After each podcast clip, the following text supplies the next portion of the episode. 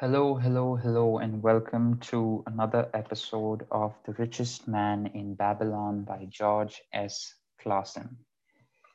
In the previous episode, we went through the seven cures that Arkad imparted to a hundred men gathered in order to learn how to build and sustain wealth over a long period of time. This is the third or the fourth chapter of the book titled Meet the goddess of good luck. And this is, and I should warn you, this is a fairly long chapter. Therefore, you will have the displeasure of enduring my voice for a significant period of time, more so than the previous chapters. But I hope it it is uh, is worth it. You learn something from this. The entire chapter revolves around the role of luck and how important luck is in the larger realm of building wealth and sustaining it for a long period of time. Many people think that, oh, he's just lucky or she's just had an immense amount of uh, good fortune in, in building the company or acquiring so much. And, and to some extent, it is true. But this lesson, this chapter, tells us that luck might be what people see, but when when the, the people who eventually built wealth have actually been through the process of building wealth or earning a lot of money, they have actually seized opportunities more so than the rest. And with that, the, the, the, the, the chapter begins with the following quote. It's an old Babylonian proverb. It reads If a man be lucky, there is no foretelling the possible extent of his good fortune pitch him into the Euphrates, which is a river which currently runs in modern day Iraq. Pitch him into the Euphrates, and like as not, he will swim out with a pearl in his hand. Is there a way to attract good luck? That is what the men of ancient Babylon wished to know. And the way they would engage in these discussions to get to the bottom of these questions is they would gather in the temple of learning, which the author describes as a place that was equal in stature to the palace of the king Sargon, the hanging gardens, and the temples of the gods. The temple of learning is just a simple place where people would voluntarily go and engage in teaching discussions and learning conversations in order to meet as equals. A prince and a pauper would meet as one and, and engage in a conversation about a topic. In this case, it was about luck. Now, Arkad, as we have seen before, who was who is the central figure in this story, who is the richest man in Babylon, had a specific part of the temple of learning to himself where he would engage in thoughtful discussions about wealth and about and about building wealth and on one such day, he, he stumbled upon and met a few people there, and, and, and, and they were discussing about, they were just talking about what they can debate about in, in this particular session of the Temple of Learning. And one person got up and he, he proposed a topic. He said, This day I have been lucky, for I have found a purse in which there are pieces of gold. I do suggest we debate how to attract good luck that we may discover ways it can be enticed to one. With this began the first part of this particular chapter in this particular episode. Arkad replied by saying, To some men, good luck bespeaks for a chance happening that, like an accident, may befall one without purpose or reason. Others do believe that the instigator of all good fortune is our most bounteous goddess. So, one set of people believe that it happens without reason, it's random, someone can either get lucky or they can't. The other believes it's a matter of a central figure, in this case, the goddess of luck or the lady luck, uh, who gives her bounty to the person who either deserves it or is in the right place or has put himself or herself in opportunities that attract this goddess. Let's let's let's see what uh, happens further.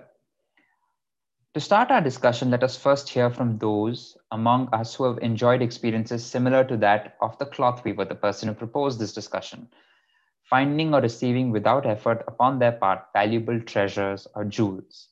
But no one stood up. Arkad was surprised. He said, What, no one? There are rare indeed must be this kind of good luck.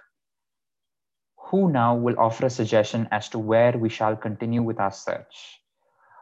A voice, a voice spoke up and said, Continue thy story. Tell us thou, where did you find favor? And he proposed he found favor at the gaming tables. This is similar to the gambling tables where you go into a casino and bet against the house in order to win a certain, in order to turn a small sum of money into a large sum of money.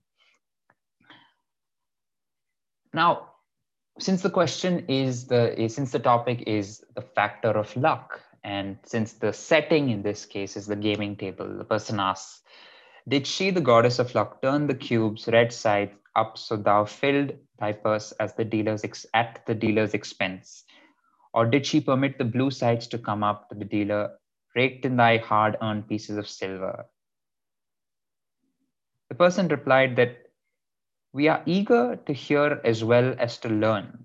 We meet here consider all sides of the question. To ignore the gaming table or the gambling table would be to overlook an instinct common to most men the love of taking a chance with a small amount to silver in the hope of winning much gold. The factor of luck here is the product of greed, which means that the, the only reason a person wants luck to be enticed into the conversation and enticed into the action is so that his greed can be satisfied by turning a small amount of money into a big amount of money through the process of gambling. Another person brings up the example of races, horse races, where again a lot of people go to bet a small amount to bet to turn a small amount of money into a large amount of money. Now, Arkad replies by saying that at the gaming tables or the races where men lose more gold than they win, but in other places where we do not see the factor of luck for some reason or the other, men are doing more worthwhile work and earn a more worthwhile reward. But when a man played the games, the situations is reversed for the chances of profit are always against him. Meaning that if you see situations like on one hand, ga- gambling and, and betting on races, the chances of profit are always, always against you. And you and you work on hope and luck more than on hard work and effort. Whereas if you want to earn or multiply money with respect to hard work and effort, you work on the basis of pure grit and hard work. And the factor of luck is present, of course, but its function in the overall in the overall extent to which you get a certain amount of wealth is fairly less than in the previous situation with gambling.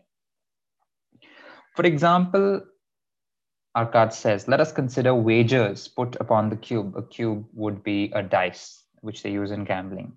Each time it is cast, we bet which side will be uppermost. If it be the red side, the game master pays to come to us four times our bet. Thus, the figures show that for each cast, we have five chances to lose, but because the red pays four of one, we have four chances to win. Therefore, we have more chances to lose than to win.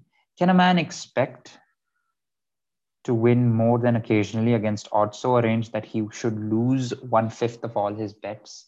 No, the probability is already stacked against you. But someone replied, Yet some people win. Large sums at that. Arkad replied, Sure, they do. Yes, they definitely do. Right? The question comes to me whether money secured in such ways brings permanent values to those who are lucky, meaning those who have earned their wealth, or rather, earn would not be a bad word, uh, would be a bad word. Uh, those who have made money in these gambling tables or races, have they sustained it over a long period of time? And this then turned to the next part of the discussion, still in part one, but the next part. Among my acquaintances are many of the successful men of Babylon, yet among them I am unable to name a single one who, who started his success from such a source, the source being at the gambling table or the races. People who win the lottery often don't sustain that wealth for a long period of time. There might be an anomaly or two who have, but for the large part, people who come into a significant amount of, of amount of wealth in a short period of time typically do not sustain it. To me, it would, it would be of much interest to learn how many of our successful citizens can credit the gaming tables with their starts to success. Therefore, a lot of them kept quiet and realized that there is some truth to Arkad's words that a certain amount of money or a large chunk of money made in a short period of time with a significant amount of luck can A, not be replicated again or is very unlikely to be replicated again. B, it is very, very, very, very difficult for it to sustain over a long period of time. And, and C, it does not, even if it's lower in amount, it does not measure up to money made through hard work. It would seem we are not seeking good luck in such places as the goddess frequents. Therefore, let us explore other fields we have not found it in picking up lost wallets, neither have we found it at haunting gambling races. Is it not natural if we conclude a profitable transaction to consider it not good luck with just reward for our efforts? Now, with this, they suggest is work to some extent, that is profitable work, not good luck. Who can suggest further discussion? Now, Arkad replied by saying, we take credit to our own industry and ability for our business success. Why not consider the success we almost enjoyed by which escaped us, happenings which would have been most profitable? And thus we pivot to the next part of, of this chapter and this episode, part two of three.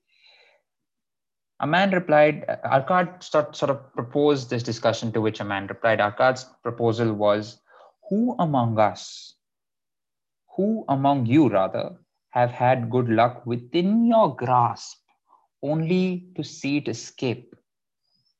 A man got up and said, I will gladly relate a tale that doth illustrate how closely unto a man good luck may approach and how blindly he may permit it to escape, much to his loss and later regret. The man said that when I was young, several years ago, my father told me that I should engage in a business transaction with his friend's son. He said his friend's son found a ba- barren tract of land outside the walls of our city. His plan was to lay large water wells that could be operated by oxen and thereby raise the life-giving waters to fertile soil. This accomplished, this, this accomplished, he planned to divide into small tracts and sell it to the residents of the, of the city for herb patches. Now, he did not have the capital. His, eh, the man who was reciting the story his father's friend's son who planned to build this entire process of this let's call it a business did not have enough funds. Therefore he said let me seek out other people who do which means he was looking for investment. He was looking for financing. His father said why don't you take this money and give it to the businessman why don't you engage in this profit because i see this as a good venture i see this as growing and i see see you having some spare amount of money that you can give to this particular venture and hopefully it can grow for you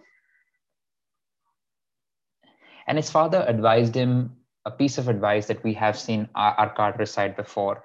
For thy earnings, keep out one tenth to put into favorable investments, this one in particular. With this one tenth of thy earnings, and what it will also earn, thou canst therefore, thou art my age, accumulate for thyself a valuable estate. Meaning, take this money out, give it to the particular person who's looking for investment, do this recurringly for a period of time, accumulate that wealth. Therefore, when you are my age, the father told his son, you can have a significant amount of money to buy yourself a valuable estate. But he said, we live in a different age, my father. I shall avoid the mistakes that you have made and not accomplish the amount of money you have. Opportunity stands before thee, my son. It is offering a chance that may lead wealth, lead to wealth. I beg of thee, do not delay. Go upon the morrow to the son of my friend and bargain with him to pay 10% of thy earnings into this investment. Go promptly upon the morrow. Opportunity waits for no man. Today it is here, soon it is gone, therefore delay not. The man replied to his father, saying that, In spite of the advice of my father, I did hesitate. There were many beautiful robes just brought by the tradesmen from the east, robes of such rich, richness and beauty, my good wife and I felt we must possess. That is consumption, especially short term consumption, especially the need to immediately consume when you have some amount of money lying around, which the man did because he saved at least one tenth. But in this case, he didn't really save, did he? And therefore, he realized, looking back in regret, that the enterprise did prove to be more profitable than any man had prophesied. This is my tale, showing how I did permit good luck to escape. In this tale, we see how, and this is written in bold good luck waits to come to that man who accepts opportunity. Now, to take his first start to building an estate is a good is is as good luck as any man can get initially. You need to take the first step. With all men, the first step which changes them from men who earn from their own hard work and their own labor to men who draw dividends from the earnings of their gold or their currency or their investment. That is important. Investing in whatever you feel is profitable is important in the long run because it detaches two things. One is your ability to earn based on your ability to work from your ability to earn based on the investments that you do. You are earning from two sources already. And that is important, especially at a young age and especially at an age in which opportunity strikes. Arkad says, had our friend the merchant taken this step in his early manhood when his opportunity came to him, this day he would be blessed with much more than the world's goods. Should the good luck of our friend, the cloth weaver, the person who initiated the conversation, cause him to take such a step at this time, which is when you are struck with an opportunity, it will indeed be but the beginning of much greater good fortune. A man got up and a man who wasn't from Babylon, who was in this case Syria, um, got up and said, uh, I, I, I, I look at the person who has been in this opportunity, who let good luck escape. And there is a word that I can't really think of. And I really want to associate it with them to a person who looks for who looks to put effort into later periods of time rather than put effort right now and who lets good opportunities slip away. That is the word that word is not coming to my mind and most of the people around him got up and said that the word you are looking for is procrastinator. Opportunity the men replied she will not wait for such slow fellows for such procrastinators and with that we end the second part of the three part uh, chapter and the three part episode. The third part was again initiated by another conversation who Arkad said, now let us hear an ex- let now let us hear another tale of opportunity. Who has for us another experience? A man responded, saying, I have. I am a buyer of animals, mostly camels and horses. Sometimes I also buy sheep and goats. The tale I am about to relate will tell truthfully how opportunity came one night when I did least expect it. Perhaps for this reason, I did let it escape. Because we often think of opportunities coming to us at important, momentous occasions, not when we least ex- expect it. Returning to the city, he narrates the story, the merchant in this case says, Returning to the city one evening after a disheartening 10 days' journey in search of camels, I was much angered to find the gates of the city closed and locked. While my slaves spread out in the tent for the night, which we looked to spend with little which to spend with little food and water, I was approached by an elderly farmer who, like ourselves, found himself locked outside the city. He said, I do judge thee to be a buyer Buy thou my sheep, and I and my slaves may mount our camels and travel back. Because my good wife lies very sick with fever, I have to return in haste. But it was so dark, and obviously there were no light, and there was no street lights at that time. It was so dark that I could not see his flock. But from the beating, I did know it must be large. Having wasted 10 days searching for camels, I could not find. I was glad to bargain with him. In his anxiety, he did set a most reasonable price. He set it at a bargain, which I accepted, well knowing my slaves could drive the flock through the city gates in the morning and sell at a substantial profit. The bargain he concluded I call my slaves. I call my slaves to bring torches that we might count the flock which the farmer declared to contain 900 sheep. I shall not burden you, my friends, with the description of our difficulty in attempting to count account the milling sheep. Therefore, I bluntly informed the farmer I would count them at daylight and pay him then. The, the, the man with the sheep responded by saying, Please, sir, pay me but two thirds of the price tonight, and I will be on my way. I will leave my most intelligent and educated slave to assist you to make the count, count in the morning, and you can pay him the balance one third. But the man was stubborn. The buyer was stubborn. He said, I refuse to make the payment that I refused to pay. I refused to make the payment that night. Next morning, before I awoke, the city gates opened, and four buyers rushed out in search of the flock and bought the sheep at, at a price at nine uh, at a price three three times the amount that the old farmer offered me. Thus was rare, and that was how good luck had escaped me. Arkad responded by saying, this is this is the most unusual tale and he opened the floor up and said what wisdom does it teach us? Now the incorrect conclusion would be the wisdom of making a payment immediately when we are convinced the bargain is wise.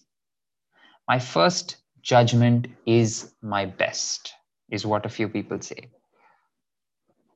We are stubborn indeed right? We are prone to vacillate and let opportunity escape Yet always have I found it difficult to compel myself to proceed with a good bargain when made.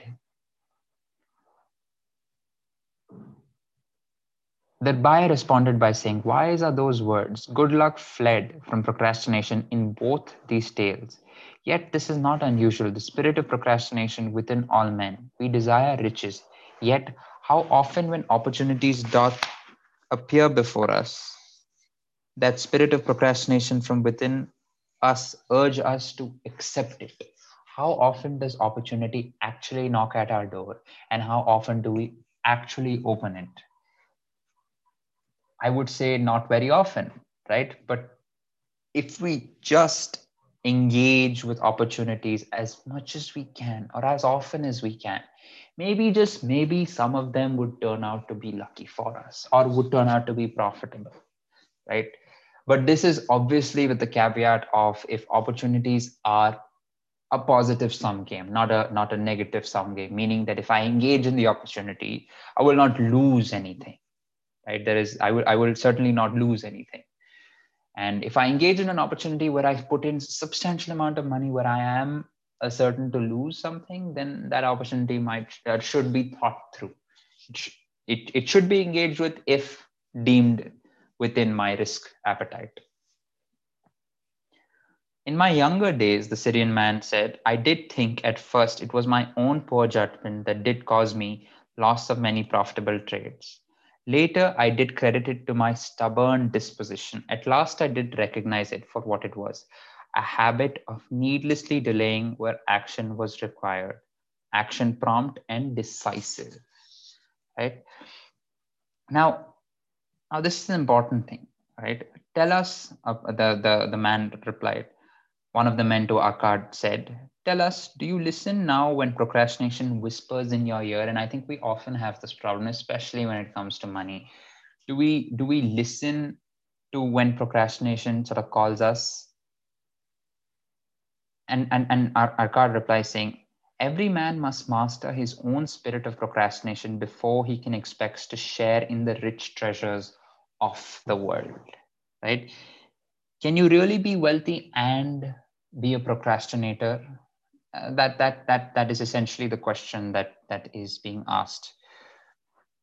Arkad, Arkad sort of, in order to reply to this question, narrates a story by, by saying, "During my long life, I have watched generation following generation." marching forward along those avenues of trade, science, and learning that lead to success in life. Opportunities came to all these men. Some grasped theirs and moved steadily to gratification of their deepest desires. But the majority, the vast majority, hesitated, faltered, and fell behind. Now, this is what I have learned with opportunity. this is not this this is what i have learned with opportunity it should be seized upon it should be seized upon the gratification should be seized upon and you should never let rest on that opportunity that huh, I, I seized that opportunity that came to me.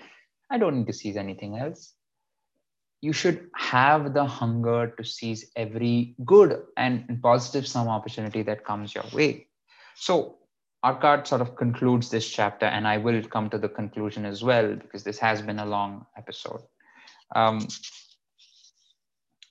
let us hear now, he addresses the room, what you think to the cloth weaver as well of what is the importance of luck in creating wealth.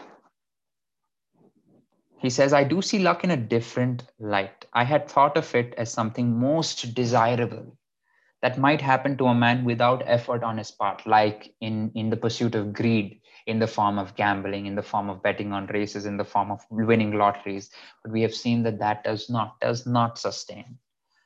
I learned that to attract good luck to oneself, it is necessary. It is it is, and this is the crux of the entire chapter. It is necessary to take advantage of opportunities Good luck, Arkad says, often follows opportunities, but seldom comes otherwise. And in order for you to actually have any sort of luck, you have to have, in this case, motion. You have to have the motion to move into opportunities. He says, we, we did pursue this discussion to find a means of which good luck could be enticed to us. I feel that we have found the way. Both the tales did illustrate how good luck follows opportunities. Herein lies the truth that many similar tales of good luck, won or lost, could not change. The truth is this good luck can be enticed by accepting opportunities. So don't chase luck, don't chase those quick gains in whatever form you see it in. Let luck chase you by you chasing opportunities. And with that, I conclude this fairly long episode. But I, I for those of you who have stuck with it, thank you so much. And once again, if there's any way that I can better this episode, improve it in any way, please let me know. That's it from me, Akash. I'm out.